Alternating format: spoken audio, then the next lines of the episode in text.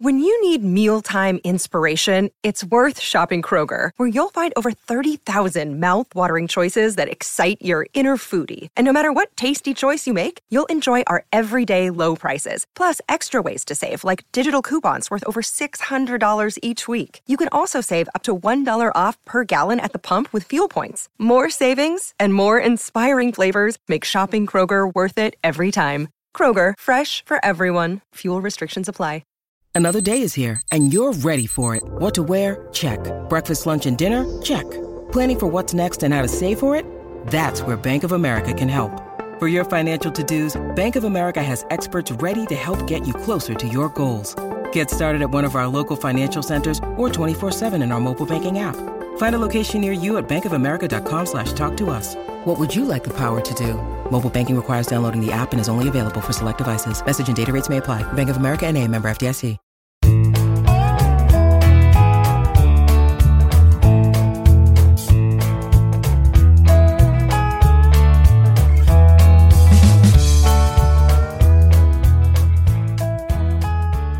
It's Thursday, March 3rd, and you're tuned into the Cleveland Baseball Talk podcast. I'm Joe Noga, along with the birthday boy, Paul Hoynes. Hoynesy, happy birthday to you. And the uh, uh, you celebrate with a podcast from Arizona. I guess uh, I, I, guess that's it's just par for the course. Like I, I don't know. Uh, you, did you really ever imagine, you know, way back when you started on the Indians beat or uh, covering Cleveland baseball that uh, that you would be in a hotel room in Arizona doing a podcast on your birthday? For sure, Joe. No. Usually I was nursing a hangover on my birthday or getting ready to nurse a hangover. but right? but this is uh this is something new, man. This is like the Jetsons. Yeah, there you go. Uh, well, it, it, the Jetsons didn't have uh, labor negotiations and uh, and and uh, collective bargaining agreements that haven't been reached, uh, I, I, guess, in, in any of their uh, space age adventures. So, uh, what's the latest from that? I, I, guess the, the, negotiations broke off on Tuesday. The two sides haven't met since then, since the announcement that the first two series of the Major League Baseball regular season would be canceled and not made up. Uh, the the two sides are set to meet again this week. Yeah, uh, uh, Dan Han- Hanlon and uh, Bruce Meyer, the two uh, lead negotiator negotiators uh, for you know the the owners and the players, uh, will meet in New York today. Are scheduled to meet one on one in New York. It's being called like an informal meeting, and you know I think this is a good sign to me, Joe. Um, you know I think you know when, we've talked about this before. When you've got like a lot of people in the room, I think it's you know, from both sides. I think, you know, tempers can flare a little bit, emotions run high. Uh, I think the, the smaller groups you get, I think it's easier to reach a deal. You know, maybe these two guys, you know, can, you know, they know where where the issues are now. You know, they've known that for a long time. Maybe they can move this thing forward. You know, take some of the air out of the, you know, take some of the heat and emotion out of these negotiations, which kind of flared you know, last uh, earlier, your last week in uh, or earlier this week in Jupiter, Florida. So, you know, I think this is a good move, and hopefully, you know, something happens. You know, something moves forward either this weekend or early next week, or you know, sometime next week. Hey, somebody needs to, you know, buy a couple of sandwiches, throw them in the room, lock the door behind them, and not let those guys out until uh, they've they've at least hammered out a, a framework. That's uh, that's something that that that needs to happen at this point. Just get it done. Everybody's just saying get it done. Speaking of just get it done, uh, the Guardians just uh, we, we just got word that the Guardians informed the seasonal workers at uh, Progressive Field. That includes like vendors and ushers and and all the folks who who make you know the game to game process you know, sort of go there at the ballpark. Uh, they were all set for training at some point in late March, and those meetings have all been uh, delayed or postponed. Uh, it's pretty obvious why, but uh, again, it's it's it's kind of a reminder that it's not just the players who are missing checks, and it's not just the fans who aren't getting to see games. It's it's going to be these seasonal workers who, in so, in a lot of cases, depend on uh, their their checks from from working these games. Yeah, definitely. And uh, you know, as much as you know, the two negotiators, lead negotiators, meeting today in New York is a good sign. You know, this this is kind of an ominous sign to me. You know, we've been through this before, Joe. You know, in 2020 in the pandemic, the longer it went, the you know the there started to be layoffs. You know, you know salaries were cut by you know diff, you know by by certain you know by members of each team's you know you know front office. So let's hope that's not in store for that for this. But you know that's that's what you know I that's that's the first thought I had when I when I saw this you know when I saw this email.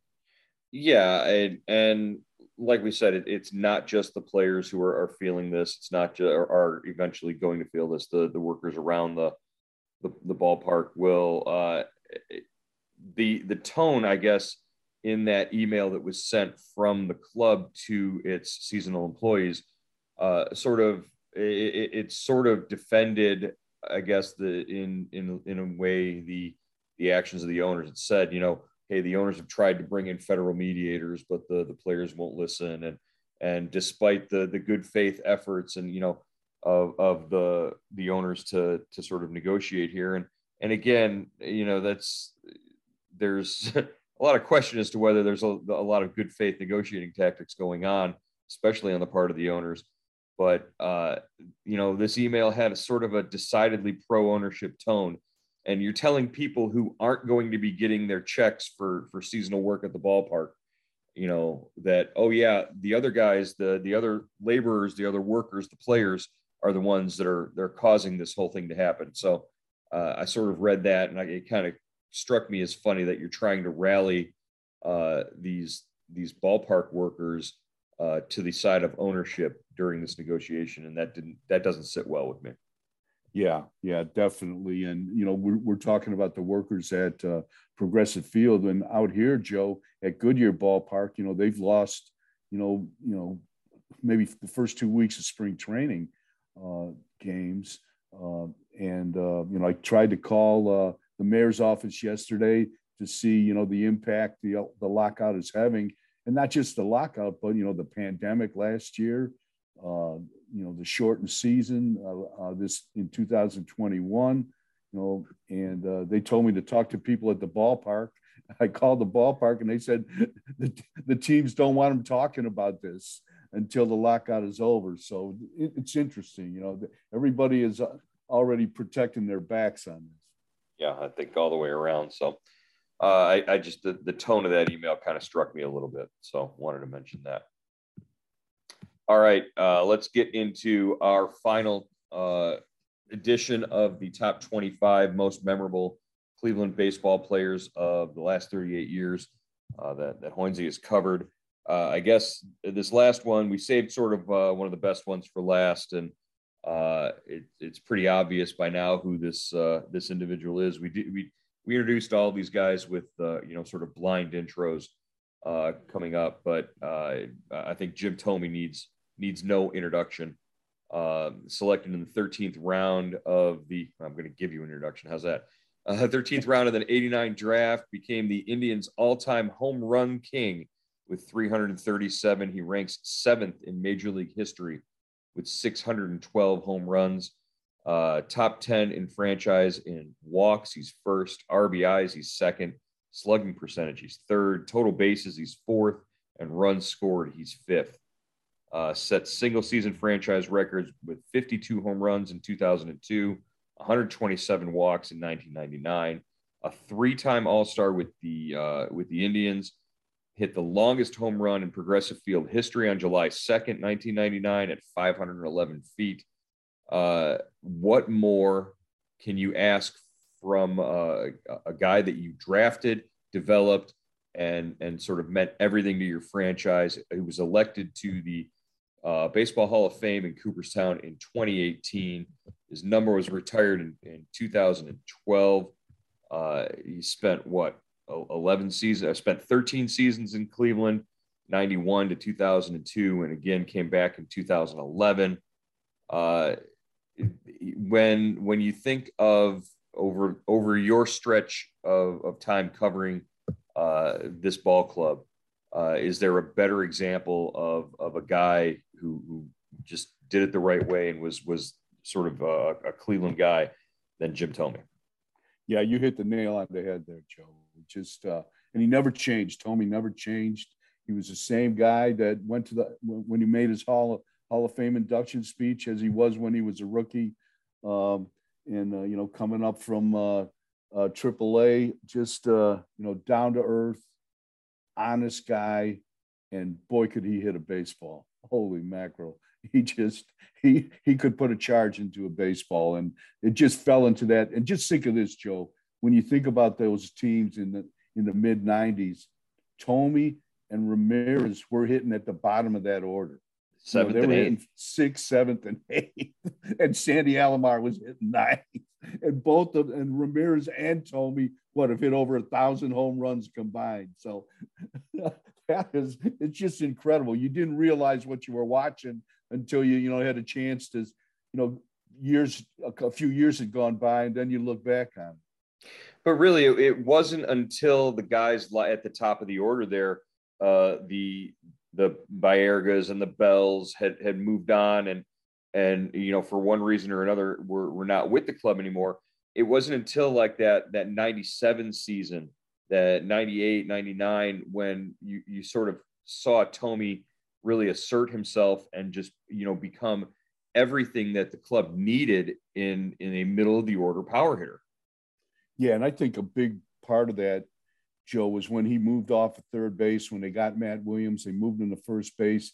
You know, he could relax a little bit. You know, Jimmy had some problems at third base. He was, you know, he was he he worked hard at it, but it was I think it was it was a tough position for him. And but when he got to first base, he could relax and he could just you know concentrate on driving the baseball and uh, just that seemed he, they moved him up into the what into the fourth or third spot you know in the middle of the lineup and the, the thing about him was he you know if you look at his if his stats line uh, you know it, it, seemed like almost every year he scored 100 runs he drove in 100 runs and he walked 100 times you know it mm-hmm. was you know he had great plate discipline almost almost he was almost too he had almost too you know rigid at the plate. He wouldn't you know he wouldn't swing at pitches outside you know off the plate a little bit, and uh, you know people you know that was his that was his thing that was his mo. But I know you know some people in the organization that kind of urged him to take a chance once in a while on a pitch, you know, a couple inches off the plate because he he was just so strong. What were some of the first impressions and first memories that you had when when the club called him up for the first time. I think it would have been around that, what, 91, 92 season. Yeah, just, uh, you know, just just what what a down to earth guy he was. Just how how good he was to talk to, um, and uh, just uh, you know he was kind of a you know an aw shucks guy. You know he was like you know and and he just he was dead honest. You know you you you you know he didn't pull a punch. I remember you know uh, asking him once, uh, you know, uh, you know, this was in the, you know, he played in the middle of the steroid era, and I asked him, you know, Jimmy, what, what do you think of this? And uh, you know, and I kind of the dumb question, you know, there were, you know, some people were thinking, did you ever use steroids? Or, you know, and he said, you know, and he, and he told me, you know, if I ever did that, my father, my father would be really disappointed in me. And, uh, you know, that kind of struck a, a, a, note with me, you know, that, you know, this guy, you know, he he was who he was. You know, he he was he was sincere and dead honest, and uh, just a you know a guy that you know that was easy to like. And it, as as he was going through the whole process after after being elected to the Hall of Fame, first ballot, a Hall of Famer back in in 2018 you know, a lot of these old stories used to come up, and and like I said, we've we've heard how, you know, he he there was no way he was ever going to take steroids because he was a, his his father would have killed him. He said it straight out. Um, but but he did, you know, he did work at it. He he went from being sort of a he had like, like that skinny power when he, when he first came up. He was he was uh, athletic and he played shortstop when they drafted him. Uh, and you know he developed that power and got bigger and got bulkier. He knew when he moved over to first base that he didn't have to be as you know agile, I guess, uh, so he could put on a little bit more muscle and and did that. I remember walking into the clubhouse in in 2000, back in '99, 2000, and you know, it was post game, and he had a it was two Bud Lights and a, and a giant plate of rice, and that's what he was. That's his post game meal. He was sitting there eating at the table, and I, I just I, remember I'm like, you know, that's he, he's probably getting ready to to you know bulk up and and you know head into the season. That was something that just really stood out to me. Uh, it, as far as you know, his departure from Cleveland, and after I believe it was after the 2001 season or 2002 season after the 2002 season. Uh, what uh, what do you remember about that, and just how hard that decision was for him? I think it was really hard for him. Um, you know, uh, it was it was really it, it tore at him because you know obviously he was a homegrown guy, uh, but you know he you know and and he was so you know I never understood why people criticized him so much for uh, for leaving. Uh, you know, I think any you know whatever the Phillies offer was, was I, I, forget five years and I don't know if it was 60 or 80 million dollars, something like that. You know, no one is going to turn down that kind of money. And, uh, you know, so when, when he left, he left, you know, he was honest about it. And uh, the thing I admired about him is when he ever, when, whenever he came back, you know, either with the Phillies or the, you know, the White Sox or the Twins, you know, the fans always booed him, you know, and, and the, at Cleveland. They always got on him for leaving. And uh, you know, I, I talked to him once, and he goes, "Hey, they got the right, they got the right to boo. You know, that I, am the one that left. I it was my decision. If they want to boo me, they can boo me." And I really thought that was, you know, a kind of a mature, kind of a mature, so a very mature approach. And and when he came back, finally, you know, when he re-signed the Indians, brought him back and uh, you know i think you know a lot was forgiven by that. It seemed like the fans kind of came around and, and and really got behind him again. Yeah you remember that uh, that run there in, in in 2011 and it was just uh, a lot of good feelings. He hit that last home run at at progressive field and that was sort of uh, you know just really exciting to see and and the way that the the outpouring i guess of support for him at that time was was a lot of fun. Uh, we we can't talk about uh, Jim Thome without talking about another sort of, I guess he would be the 26th uh, top 10 person or uh, top 25 personality uh, from from Cleveland baseball in, in your time covering the team. But uh, Charlie Manuel, uh, a guy that meant a lot uh, to uh, Thome in his development as a player, and then you know once he reached the big leagues, uh, you know what he did at the big league level, and then and, and Manuel took over as manager. You know, partly because Thome was was the guy at the time, and they wanted a, a guy who, who, made him feel comfortable. Uh, what was what was it about the two of them that worked so well together? Yeah, you know, I think they just, you know, I remember Charlie saying when he was scouting for the Indians, I think he was a AAA manager. They sent him to uh, Winter Haven to check out uh, another left-handed hitting power hitter, and uh, you know, Charlie looked at this guy, and uh, you know, he didn't see what he wanted to see, but he but then he started watching Thome, and he said, "This is the guy." When he came back to Cleveland, this is the guy that that we should be watching right now. And uh, they, they, just seem to have that that mutual bond together. You know, it was Thome, it was uh, Charlie when they were in Charlotte, uh, AAA Charlotte, that that got Thome to kind of you know to, to point the bat when he was when he would get to the plate and and you know point the bat at the pitcher you know, just one harp like, uh, uh, and then they, he saw that after watching The Natural, you know, and, uh, you know, Roy, Roy Hobbs. Roy Hobbs, yeah.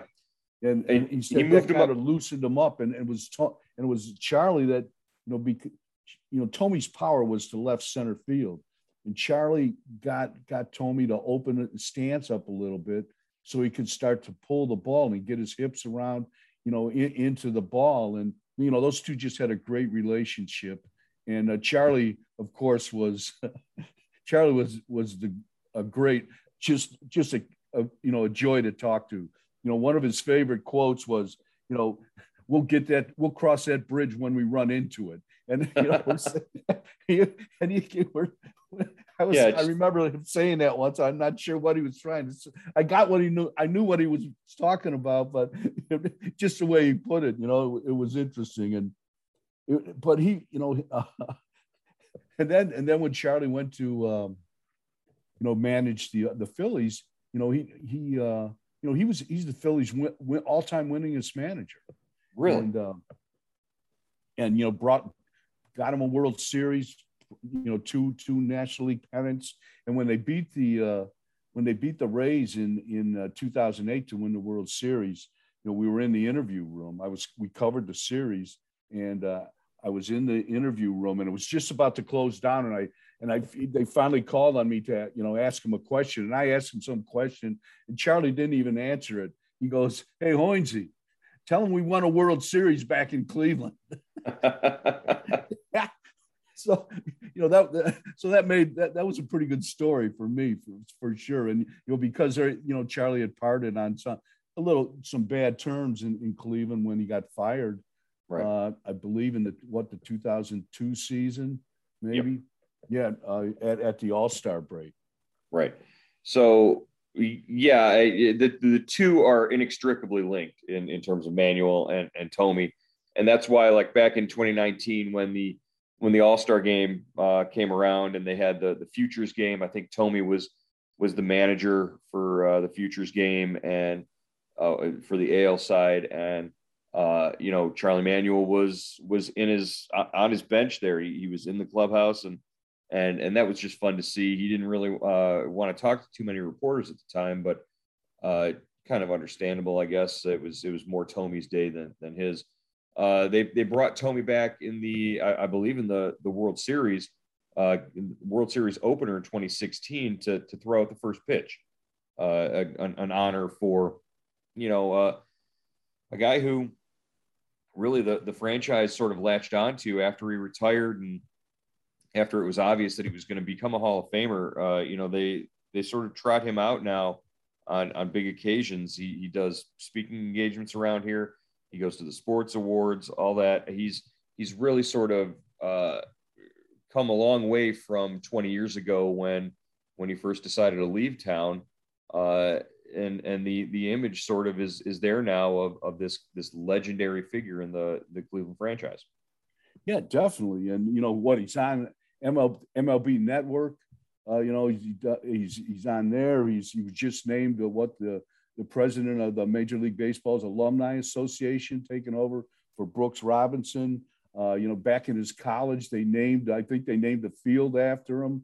You know, so you know, Thome's come a long way from Peoria, Illinois. He's he's done all right for himself, and uh, you know, and and Charlie, you know, like you said, Charlie and him. I don't think there's a Jim Thome without a Charlie Manuel. I really don't think. I mean, he gave Thome not only the confidence to to be the hitter he, he did, but you know he he broke down his swing. He could he was a mechanic. He could get under right. the hood and and fix some things. And you know, and Thome was was athletic enough to make to make the uh, to make the adjustments he needed to make.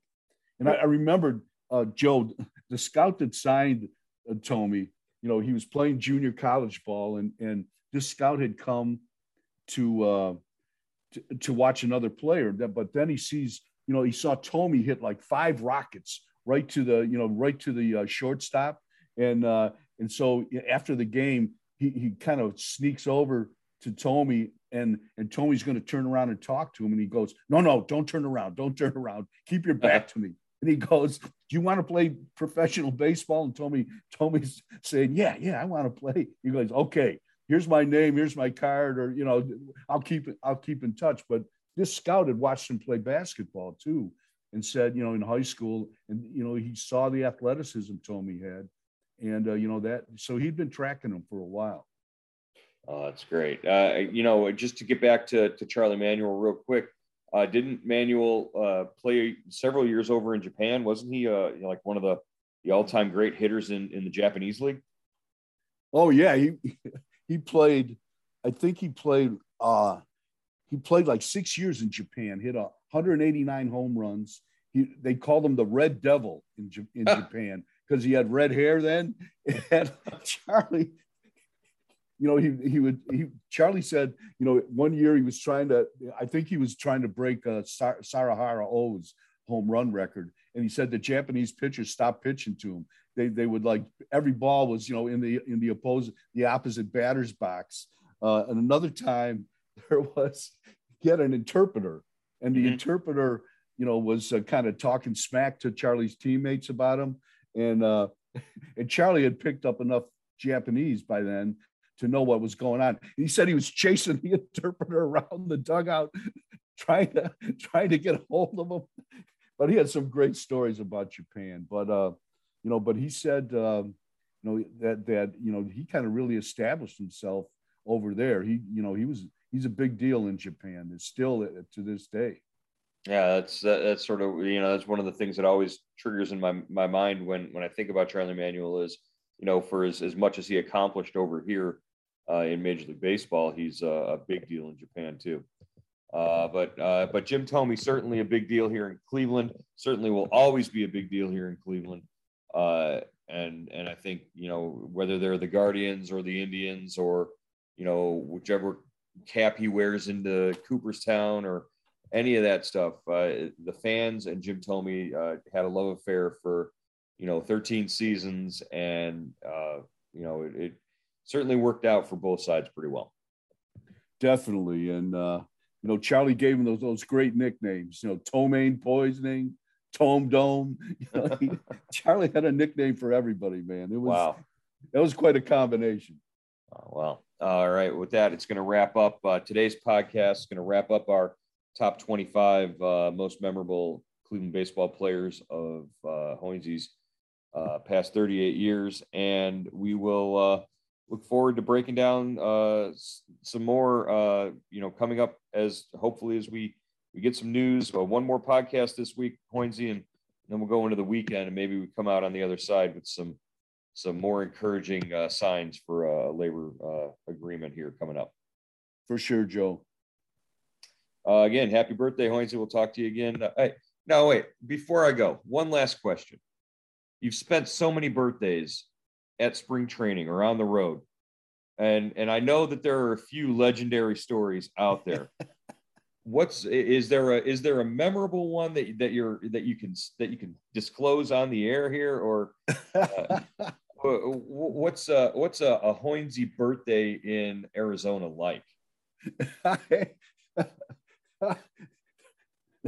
There's not too many that I can mention, and uh, even more that I can't remember. But there was one in Tucson, Arizona, where uh, I was doing this thing called the hawk call, and, mm-hmm. uh, and this was this was late into my uh, to the to the birthday. It was like maybe you know in in in the AM of uh, of uh, the cel- the birthday celebration, and we we all and, and, and in those days we all stayed at the uh, the Tucson, the Sheraton in Tucson. Mm-hmm. The whole team, all the writers, everybody stayed there, and it was like a courtyard in the middle of the uh, of the hotel.